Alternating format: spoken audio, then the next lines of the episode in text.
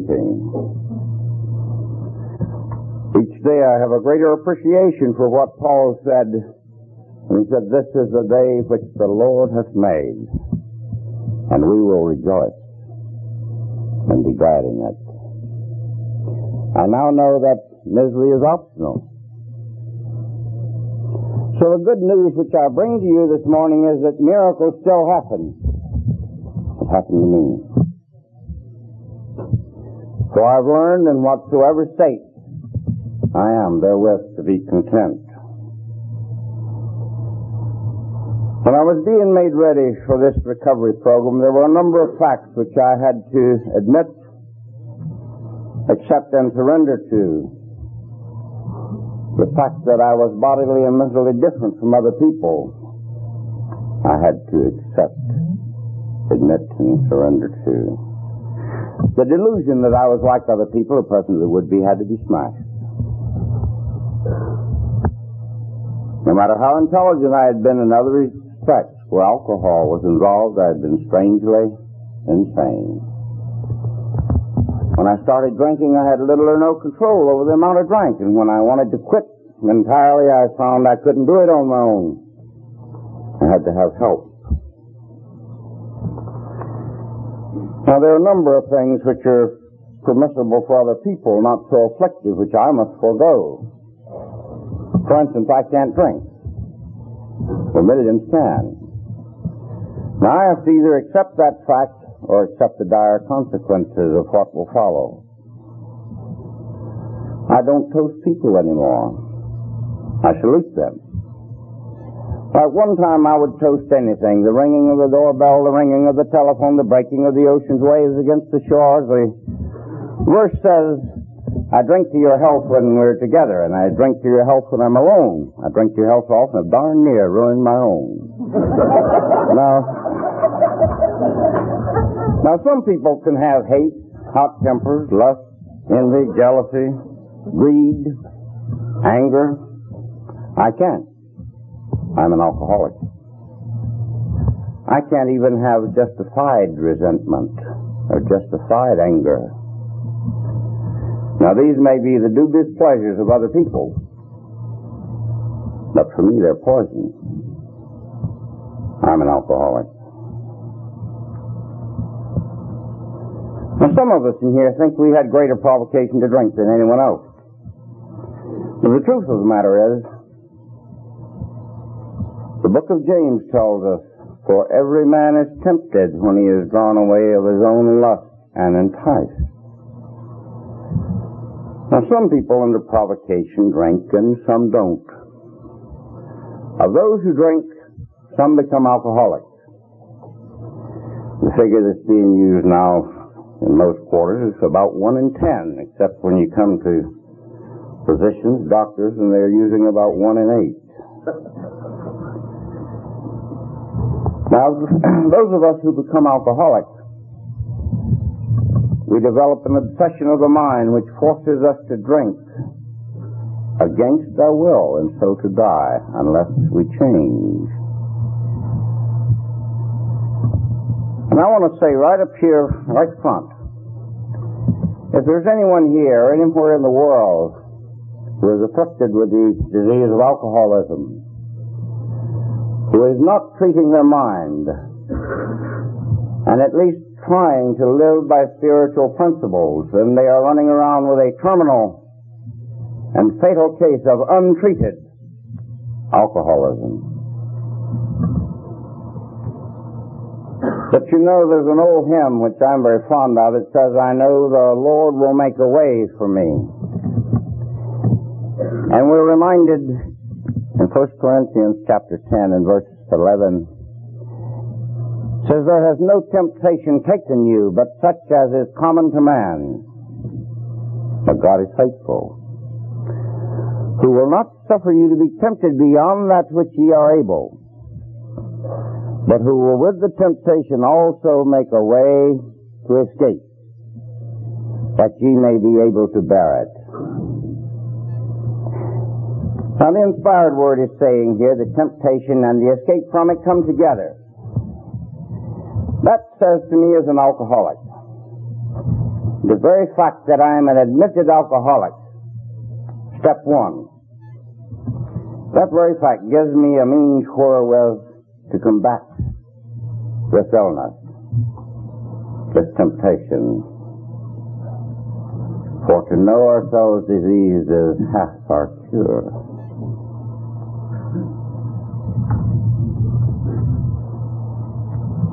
I'm certainly not trying to preach this morning.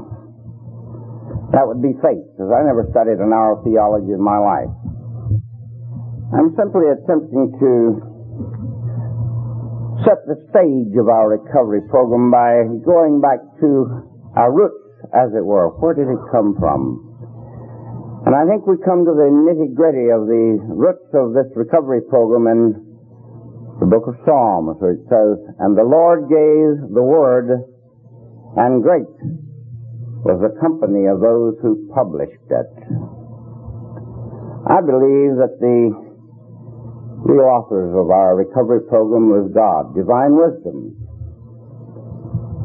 I think he simply used Bill and Bob and the others of the first 100 as instruments to fulfill the scriptures, to publish, as it were, these 12 steps as our way to escape. I reckon this to Moses going up on the mountain bringing down the ten tables of the law. I don't think this is the first time Moses ever thought of writing the Ten Commandments, but I'm sure glad he went up there and got them and brought them down and gave them to us, just as I'm happy that Bill got still for that 40 minutes or so and wrote the 12 steps as our way to escape.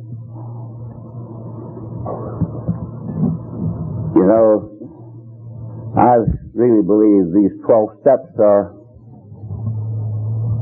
one of the instances of direct inspiration which we know of. And therefore, truly, they are the bread which cometh down from heaven, of which we alcoholics may eat thereof and not die. You know, Bill warned or told us earlier on in the preface to the 12 and 12.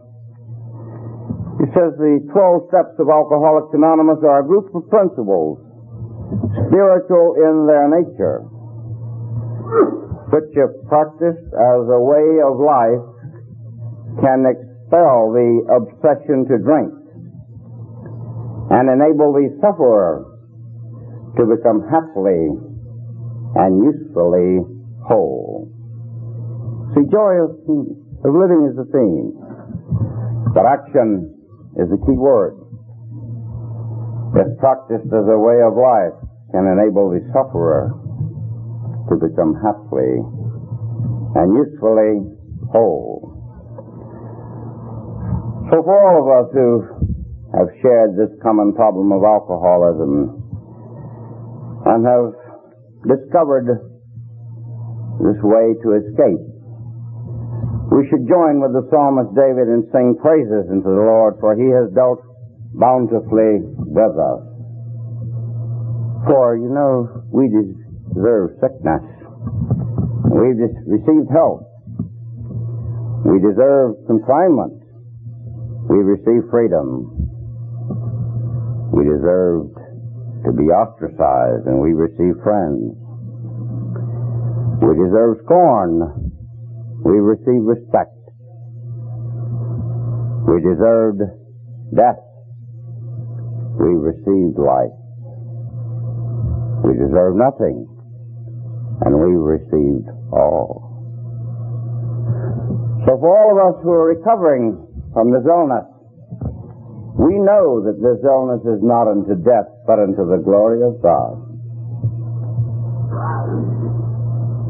Now, the program suggests that we share our experience, strength, and hope with each other that we may solve our common problem and help others to recover from alcoholism. So my experience is my past. I don't regret my past, nor wish to shut the door on it. For if I do, I may forget what I am. And if I forget what I am, I may drink again. And for me to drink is to die. My strength is the love and the will of the God of my understanding, for His will is my peace. And my hope is that I'll remain in a God-dependent status and help others to find the God of their understanding. I was born the oldest of eight sons in a family of 14 children. I came along after three daughters. Dad had finally gotten his son. I was born in Detroit, Michigan. In 1932, because of the Great Depression, my folks were forced to move from Detroit, Michigan back to their home in North Carolina. I was age four at the time, and my dad owned an old 1932 flatbed Model T truck. So he packed mom and his four kids and all their earthly belongings on that old truck, and looking much like I'm sure the Beverly Hillbillies, we finally made it to North Carolina and settled on a small farm in Robeson County. Shortly after getting there, my dad acquired an old abandoned school bus bed and mounted it on the back of this flatbed Model T. And that became the first busing system for Indian kids in Robeson County. Now, the gasoline tank in this old truck was on the inside, just behind the driver's seat. I'd already become my dad's shadow, and that became my seat. I'd sit on that seat, and I'd count the kids as they got on and off the bus, and I'd show them where to sit. Now, mind you, all these kids were older than I, but I was the boss. For two years, I was law and order on that school bus. What an ego builder that was right from the beginning.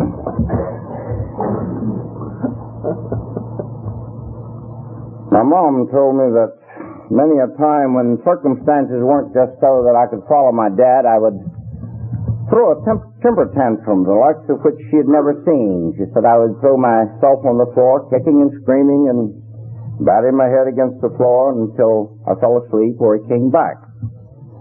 She said she'd just let me kick and scream it out. I think she'd have made an excellent Al-Anon member. well, in those earlier years, my father was quite a religious man. We were in church every Sunday. I had perfect attendance for Sunday school many years earlier on. My mom wasn't with us so often because she was usually at home waiting the arrival of a new child or caring for it after it came, but recall in those earlier years I memorized 150 Psalms, for instance. Won many a Bible sword drill. Now, any of you here who are familiar with the Southern Baptist know what a Bible sword drill is. When the Sunday school teacher was absent, I got to teach the class, and I played the church organ occasionally. Well, anyway, this self-drive continued on through elementary and high school. I recall in the seventh grade there were six awards to be given to the class, and I received all six of those awards. Again, in the ninth grade, the English literature teacher assigned a rather lengthy poem written by William Cullen Bryant to be memorized. I was the only kid in the class who memorized that particular poem.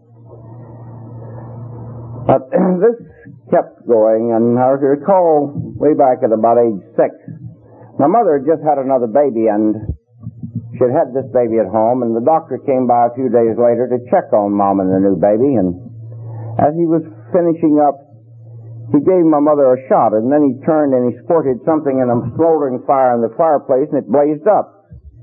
And I said in astonishment, what was that? He says, why, that's doctor magic. Well, I made up my mind right then and there that someday I was going to know what doctor magic was. Now, I'm still looking for it. Now, Dr. Mooney back there may have found it, but I just haven't found it yet. But I'm still looking for it. Anyway, I left Robeson County and went back to Michigan at the end of my 11th grade in high school and graduated there in a class of over 200 kids as valedictorian. I worked 40 hours a week in the Kaiser Frazer plant during that year. Now all this was doing my dad and others proud. All this achievement. But it was doing something to me that was later to almost become my undoing. So you see, I was becoming selfish. self-centered and self-sufficient in all its obnoxious splendor. And you see, later I was to learn that the first 100 said selfishness and self-centeredness. That, we think, is the root of our problem. Well, barely 18 years of age, I was enrolled as a freshman at the University of Michigan. Now, that didn't bother me at all. I was there along with about 20,000 other students, because I knew I had the power to master anything they had there. So after three and a half years, I received a B.S. degree from that institution. But it was here during my sophomore year that I met the Lady Bacchus in the form of a case of slip a case of slips which I had won from a fellow student playing blackjack. well, I came into my dorm room one night about 10.30 and this student had brought this case of beer up to my room. Now that was against university rules. But when I got in there, he and another student had already started in on my case of beer. So in order for me to get my share, I had to play catch up.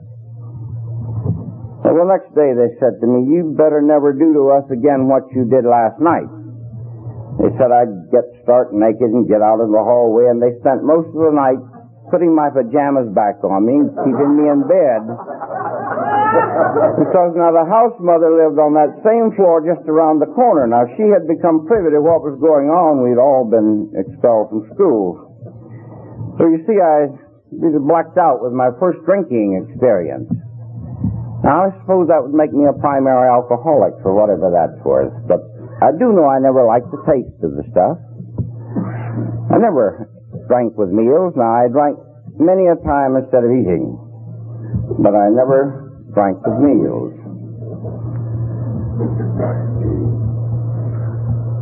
Well, you know, I told you sometime earlier on there, I made up my mind to find out about this doctor magic. Well, time came and it was time now to apply to medical school. So I applied to the medical school there at Michigan and was accepted, and after four years I graduated number two of the class of 182 students.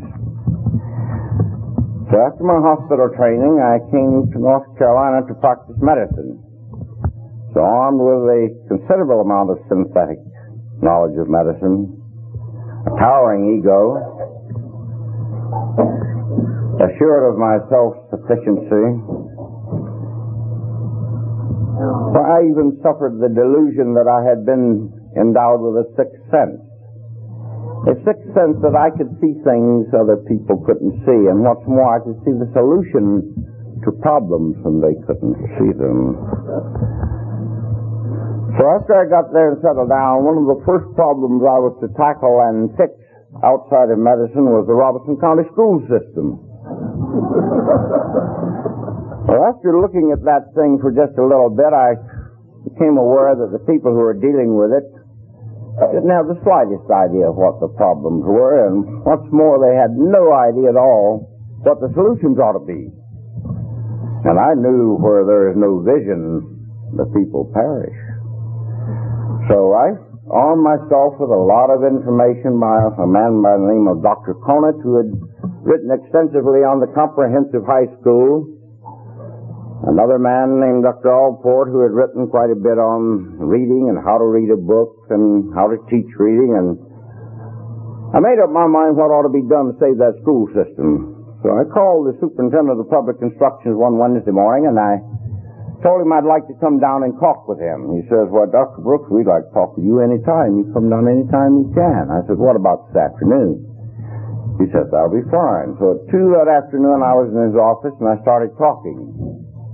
After I talked about an hour and a half, he called in his assistant superintendent and I continued to talk until 7 that evening. well, that discussion ended up with the superintendent saying, well, now, Dr. Brooks, what you say might be what we ought to do. But that's impossible. Said the people won't stand for it. And this assistant superintendent agreed with him. Well, you see, I hasten to add that now look, the people don't know what's good for them, and it's your job to give them what they ought to have. Well, anyway, I left that meeting and sort of in the words of the Rolling Stones, I ain't got no satisfaction. and I resented that. In fact, that resentment grew and grew until I became so restless, irritable, and discontent that I pulled my first blackout drunk in Robeson County. But when I came to from that blackout, I saw that for my decisions to be carried out, they had to have social function. That meant that school board had to agree, and then they'd tell that superintendent what he had to get on and get done, because I knew when a decision was made, execution was the order of the day. Now, I had made the decision. Now, I'd bypassed the Board of Education to start with, because all they'd done was sit around and set policy and make decisions. Well, I had made the decision. There was no need for them, you see. So, at that time, the Robeson County School Board was composed of five members. And I went to each member individually and I ex- explained to them in detail what had to be done to save that school system. Well, I found each member of the same persuasion as the superintendent, the assistant superintendent, and through that endeavor I had five blackouts but when I came to from that last blackout, I saw that Robeson County had to have a new school board. So I announced my candidacy for the board and I ran. Well, when those votes were counted, it was pretty obvious that the majority of those who had voted the day before were of the same persuasion as the superintendent, the assistant superintendent, and all five members of the board. But when I came to from that blackout, I saw that my, I really saw the true magnitude of this problem. I had to convince the majority of the voting public of Robeson County what had to be done to save their school system. So I set about organizing registration drives. And over the next two years, we added some few better than 5,000 new registrants to the books in Robeson County. Well, now I knew that the sleeping giant had been awakened and it was just a matter of time and I'd be elected and everything would fall in place. Well, on election day, voting day, you know, a majority of those people who understood so clearly just yesterday what had to be done to save their school system didn't even go to the polls and vote. so I came to again, but by now, my elixir of oblivion was beginning to play tricks on me.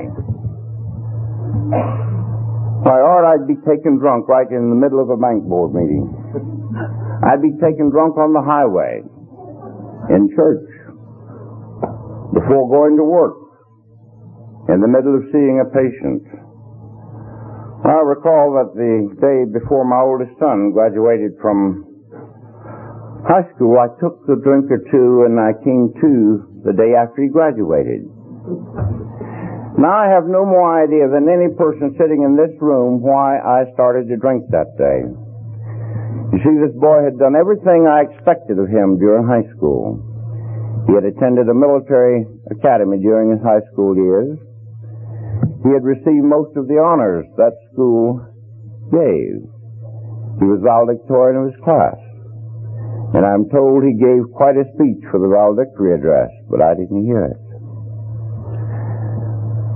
I had a repeat performance for President Carter's inauguration, to which I had a VIP invitation. But that mental twist of the first drink preempted the whole show. When I came to, he had been president for two days. now you see, that's got to be plain insanity. I think that's the insanity we talk about, the insanity of alcoholism. Now, since coming into the AA program, my children have been an unending resource of information of my behavior when I was drinking. For instance, my second daughter, Kathy, she tells me she was the only kid in the third grade who was thoroughly versed in the Pythagorean theorem, for instance. they told me that I would come home at two in the morning and get them up and give them detailed lectures on the menstrual cycle and reproduction when they were ages seven and eight. and my oldest son tells me he had to cut the grass many a time at 3 a.m. you see, I was having a romance with the Lady Bacchus, and romanticism knows no time or place. At time, I thought I would literally shake loose from this romance. But you know, a few sips of that mighty elixir and the courtship had smooth sailing again. You see, by this time I had become addicted to her cunning and baffling and powerful nature. Long about this time, I was divorced, divorced from my first wife, and her lawyer was attempting to prove to the court that I was alcoholic.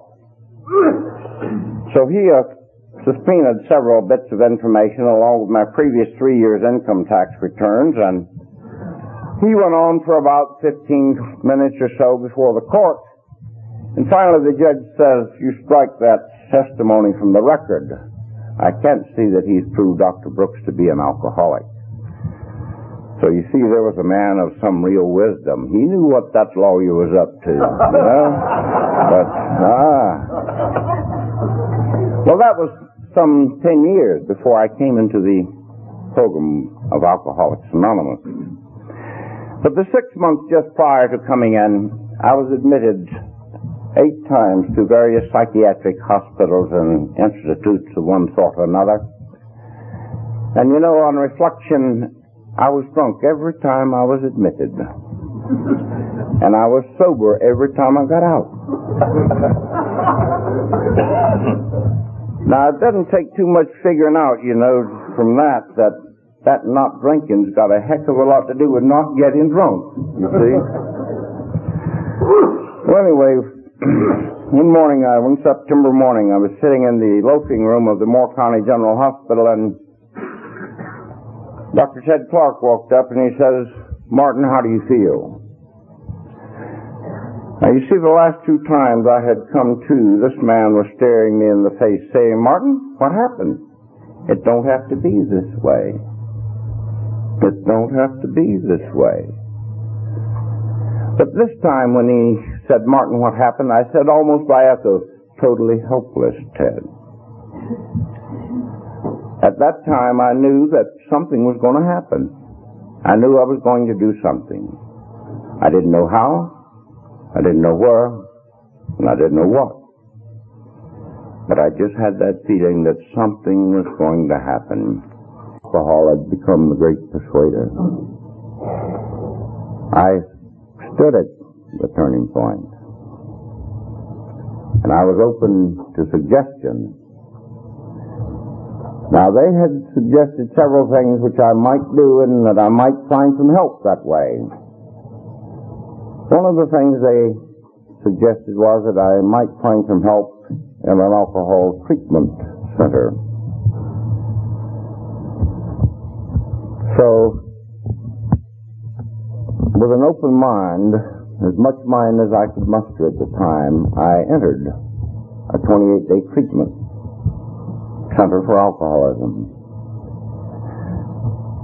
Now, for the sake of anyone who might be here that's fairly new in the program, I want to hasten to add that I didn't wake up that morning and suddenly get a spontaneous insight in my, to my illness and decide now today is the day I'm going to start my recovery. I'm going to go get things in line so I can begin to recover. No, by no means. I was goaded with love by my brothers and sisters. I was harassed with love. There was three separate involuntary commitment papers taken out on me. That's reasonably harassing.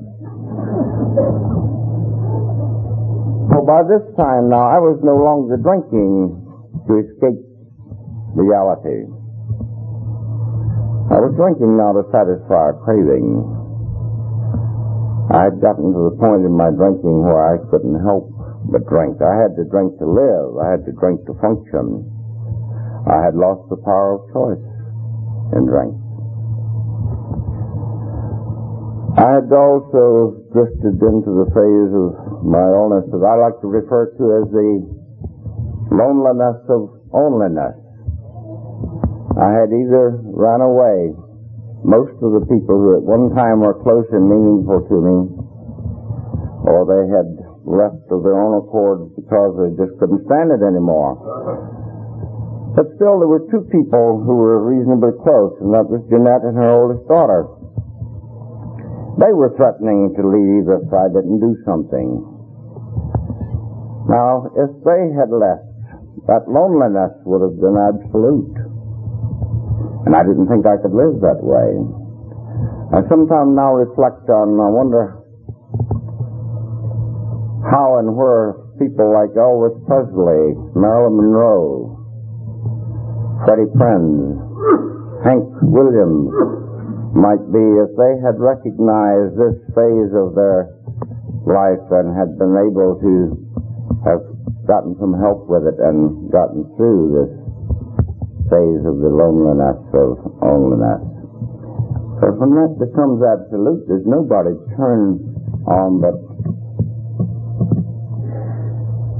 Well, anyway,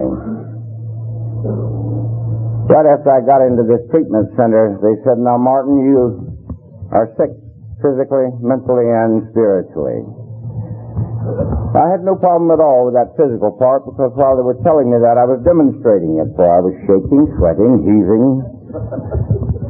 The mental part was, I was acutely aware of that because I would find myself reading, I thought, for the first time, say, an article in one of the medical journals, and I'd find where I'd written some notes in the margin. Then I'd know I had read it before. Why, my handwriting even degenerated. Now, can you picture what a doctor's handwriting looks like when it degenerates? the night that I was admitted to this treatment center, they, I had written them a check for my expenses, and about a week later, they asked me to come by the business office and they handed me this check. It was totally illegible. Now the spiritual part, that didn't make much difference with me. I thought they'd probably just thrown that in there either to frighten me a little bit or maybe to confuse me farther. But anyway, at the beginning it made very little impact on me. Right after I got in, they gave me a bunch of questions and they asked me to answer them. And I did. After I had finished answering them, they says, now Martin, do you think you're an alcoholic? I said, well, now, according to those questions and those answers I gave, I am. Now that's the first time I had gotten honest with myself on a meaningful level about this problem.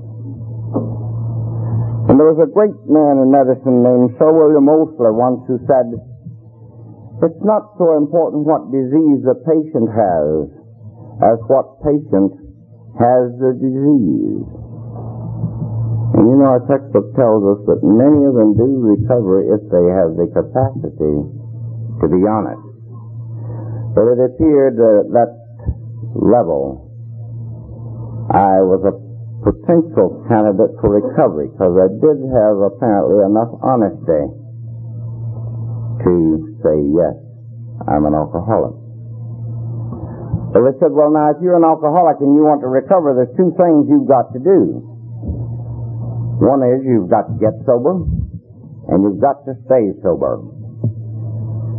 Now they knew, and I was to learn later, that sobriety is to recovery as fire is to burning. So there's no fire, there's no burning. So there's no sobriety, there's no recovery. And they says you've got to accept help. Well, now that had me confused a little bit, you see. And I reminded them, I said, now wait a minute, now you know, I was valedictorian of my high school class. And I graduated number two in a medical class. And I've organized a bank, no less. I've received the Distinguished Service Award. They admitted all these things were true. But then they said, why didn't you go to your son's graduation? Why didn't you attend President Carter's inauguration? Why were you in a blackout?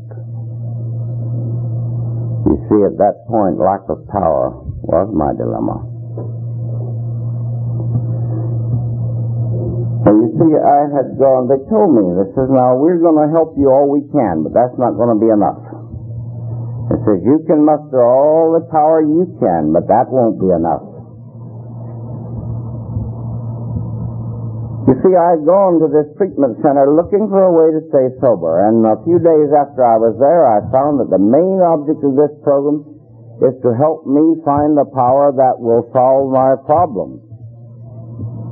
Didn't say I was going to get the power to do it. It's going to help me find the power that will solve my problem.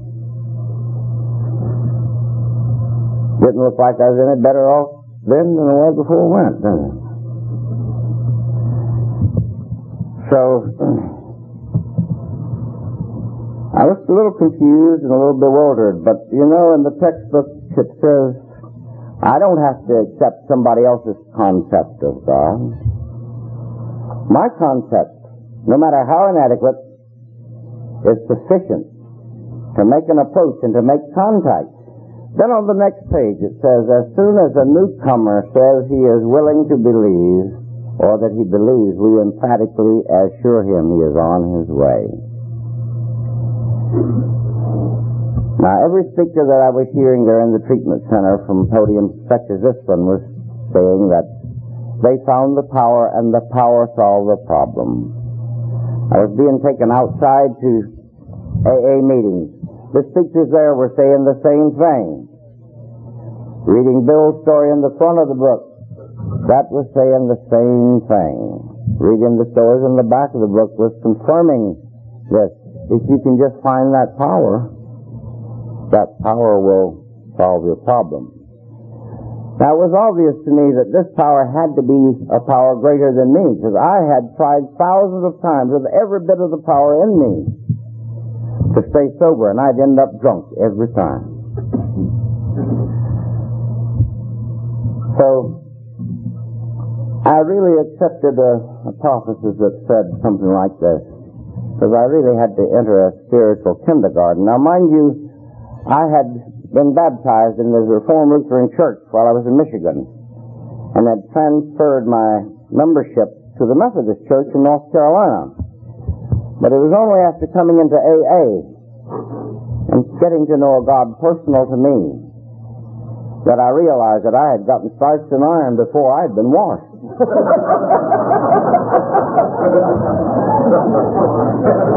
as I entered this spiritual kindergarten, I accepted a hypothesis which said, there is a power greater than myself that can and will solve my problem.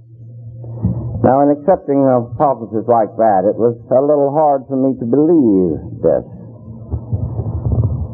But I found that as I acted on that belief, I began to feel better. Things began to be different. Now, I didn't see any great things happen, but there was a better feeling about it. I knew it was working. So it became pretty obvious to me that my spiritual life had been sterile because I had not acted. And as I continued to act on this belief that there was a power greater than myself that would and could solve my problem, things got better. As I continued to do this more and more and drew near enough, he disclosed himself to me and then I knew. Now this is the archway through which I walked to freedom. I found that at times I would act exactly the opposite of the way I believed. I found that I had believed in a God all the time. But I would act exactly the opposite of that belief at times. Why, I would pray all the way to the liquor store that I'd stay sober.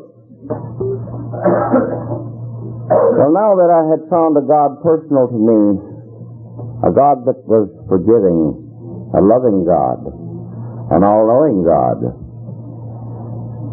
now I could do what was called for in step three. I can turn my will and my life over now to the care of this kind of God. Now what is my will and what is my life? Why, it's my thinking. Now you know this body of mine doesn't do a thing that that mind doesn't tell it to do. Now if God is directing this mind, this thinking, my actions are going to be right. As a man thinketh, so is he. But I could do something else now. I could make a decision to do the rest of the steps because now I had a God of my understanding that I could trust to help me. Because without this God of my understanding that I have now, there's no way I could have taken a searching and fearless moral inventory. At best, I would have taken a fearful inventory. So now that I have found this loving, merciful, forgiving, all-knowing God, I have to get me a self fit to live with, a self fit for my God to know, and a self fit for my fellow man to know. And the way you do this is all laid out in the clear cut directions. So I began to peel the onion of my life, but pointing out my defects. And this was done, then admitted to God, myself and to another human being. I think in that admission there in five, it also implies became willing to forgive myself at that stage. Now, the admitting to myself and to God was not very difficult for me, because I knew I wasn't going to tell, and I didn't think he'd tell. But that last part there was a little bit of a problem. It meant that I had to start doing something now that I had not been in the habit of doing. That is, I had to trust another human being. I had to trust somebody else. Humility had to have its beginning at this stage. But when this was done, I got to step six. It says the king entirely ready to have God remove all these defects of character. Now, I told you how much I enjoyed resentment, and I weren't ready to turn loose resentment. So I looked in the book and it says when the way the first 100 handled resentment, that when somebody did something that bothered them or was wronging them, they would ask God to grant them the same pity, patience, and understanding they would a sick friend. Well, that didn't do it for me. It just didn't work quite for me there. So I had to look for some more help with resentment. And here again I found some help in the great book. And I think God knew that if He made man and He gave him freedom of choice, He would likely abuse that power of choice. And that abuse would likely become his undoing. So he left specific instructions in his son's Sermon on the Mount as to how we were to live and relate to each other when he said, love thine enemy. Be good to them that hurt you. Pray for those who persecute you. He goes on to say that, Be ye therefore perfect as your Father in heaven is perfect. Now I knew I couldn't be perfect. But then when I turn back in the textbook and it says the principles we have set down are guides to progress. We claim spiritual progress rather than spiritual perfection. remember one time I was coming out of a blackout, which was my way of handling resentment at the time. And I found on a little piece of paper on the wall in a place that I couldn't miss it. And the verse that was on there, it says, wine is a mocker, strong drink is raging, and whosoever is deceived thereby is not wise. And I thought I was a wise man, but it was telling me that's not the way you handle resentment. but it didn't tell me how to handle it until I got to the Sermon on the Mount and I saw that you love your enemy. That's the way you handle it. You handle it with love. So, now that I could, was entirely ready, and when I humbly asked that he remove these shortcomings, and he did, I'd finally divorced the Lady Bacchus. There's still a little work to be done though, because when I was out there operating that self-will run riot, that ego mania, I had hurt a lot of people. Some of them had retaliated and hurt me, so there was some sense mending to do. And I'd already put these names down when I did step four. So I set about in nine making direct amends wherever possible, except when to do so would injure them or others. Then the great step which helps to keep our quality of sobriety and keep us from the mainstream. Continued to take personal inventory and when wrong promptly admitted it. You know, we are warned that that he who thinketh he standeth take heed lest he fall. You know, I'm never so insecure as when I think I am secure. Pride goeth before destruction, a haughty spirit before the fall. Continued ego reduction is essential in this program. Constant vigilance is the price of sobriety. Now that he is my director, and I'm his agent, he gives me a way of knowing what his directions are for me through prayer and meditation. In answering my prayers, he teaches me the difference between my needs and my wants. Always satisfying and providing for my needs. My wants are never satisfied. You know, I think this 11th step is what John, what God was referring to in John's vision when he says, John, I set before thee an open door which no man can shut.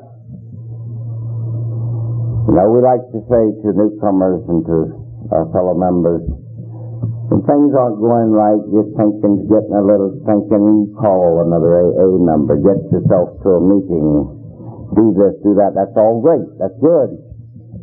But in the event that such things are not possible, circumstances are such that you can't do that, this door of communication is always open, direct to the source. No intermediaries, direct there. And he tells me exactly what to pray for, only for knowledge of his will for me, and the power to carry that out. So James says, ye ask and receive not, because you ask amiss that you may consume it on your own lust. Now, having had a spiritual awakening, I know I've had a spiritual awakening. I know that because now I can feel things that I couldn't feel before. I can now feel true concern for the well-being of another human being. Before my concern for you was, how can you help me? How can you push me up a little higher on the ladder? That was selfishness. Now I might be good to you and I might even give you things, but that was to make you like me. That was self-centeredness. I can now do things that I couldn't do before. I can stay sober now. I couldn't stay sober before. But you know, you can have a perfectly good baby. And if you don't feed it and nourish it and keep it warm, it's going to die. And our textbook reminds us that our only hope as alcoholics is the maintenance and growth of a spiritual experience. And Bill warns us earlier on that faith without works is dead. He says if we don't work self-sacrificially with other alcoholics, we won't be able to span the low spots in the valleys ahead. And if we don't work, we will drink again. And for us to drink is to die. Then faith would be dead indeed. For us alcoholics, it's just that way. And that which has been so freely given, we must share. I think we have to share it in a particular way. I think we need to learn to share it as Christ did. When they brought the, the mob brought the lady and threw her at his feet and in one hand they carried a report of her life, what she had been and what she had ended up. On the other hand, they carried a stone. The plan was to give a report of this lady's life, and then under the old Moses law, they thought they'd be able to bruise the life from her with the stone. When Christ looked at the woman. He didn't have to have any report. He knew what this lady had become and the kind of life she had lived. So he looked out into the crowd and he says something to the effect now, if there's anyone among you here who is not a part of what this lady has become, you cast the first stone. And it goes on to say that, and they turned and walked away, leaving a rocky path behind them. They didn't give the report of the lady. Instead, they took their own inventories. Then Christ, being the gentleman that he was, still didn't look at the lady, but doodled something in the sand and said something to the effect, go and don't do it anymore. He pointed away, and not a finger. Now there are those of us here who are not without blame. There are those back in our communities we have walked away from. We've come and given our report about them, yes. But we haven't cared enough to point away and not a finger. You know, we who are recovering, who have found this way of escape, we have something which medicine doesn't have. We have something which, for the most part, many churches don't have. We have a guarantee of a better way of life for the still suffering alcoholic. And somewhere out there, somebody needs us and what we found. You know, this problem of alcoholism is a worldwide problem which can only be solved on the local level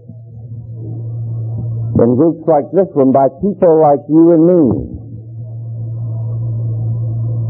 And as long as grain and fruit juices will ferment, John Barleycorn is going to be out there recruiting people like you and me. And it's my sincere hope that there'll be people like you and me around to help these new recruits find their way through that archway through which we walked to freedom. Ever being mindful that freedom is a fruit and in God is a root. And if we want the fruit, we've got to look to the root.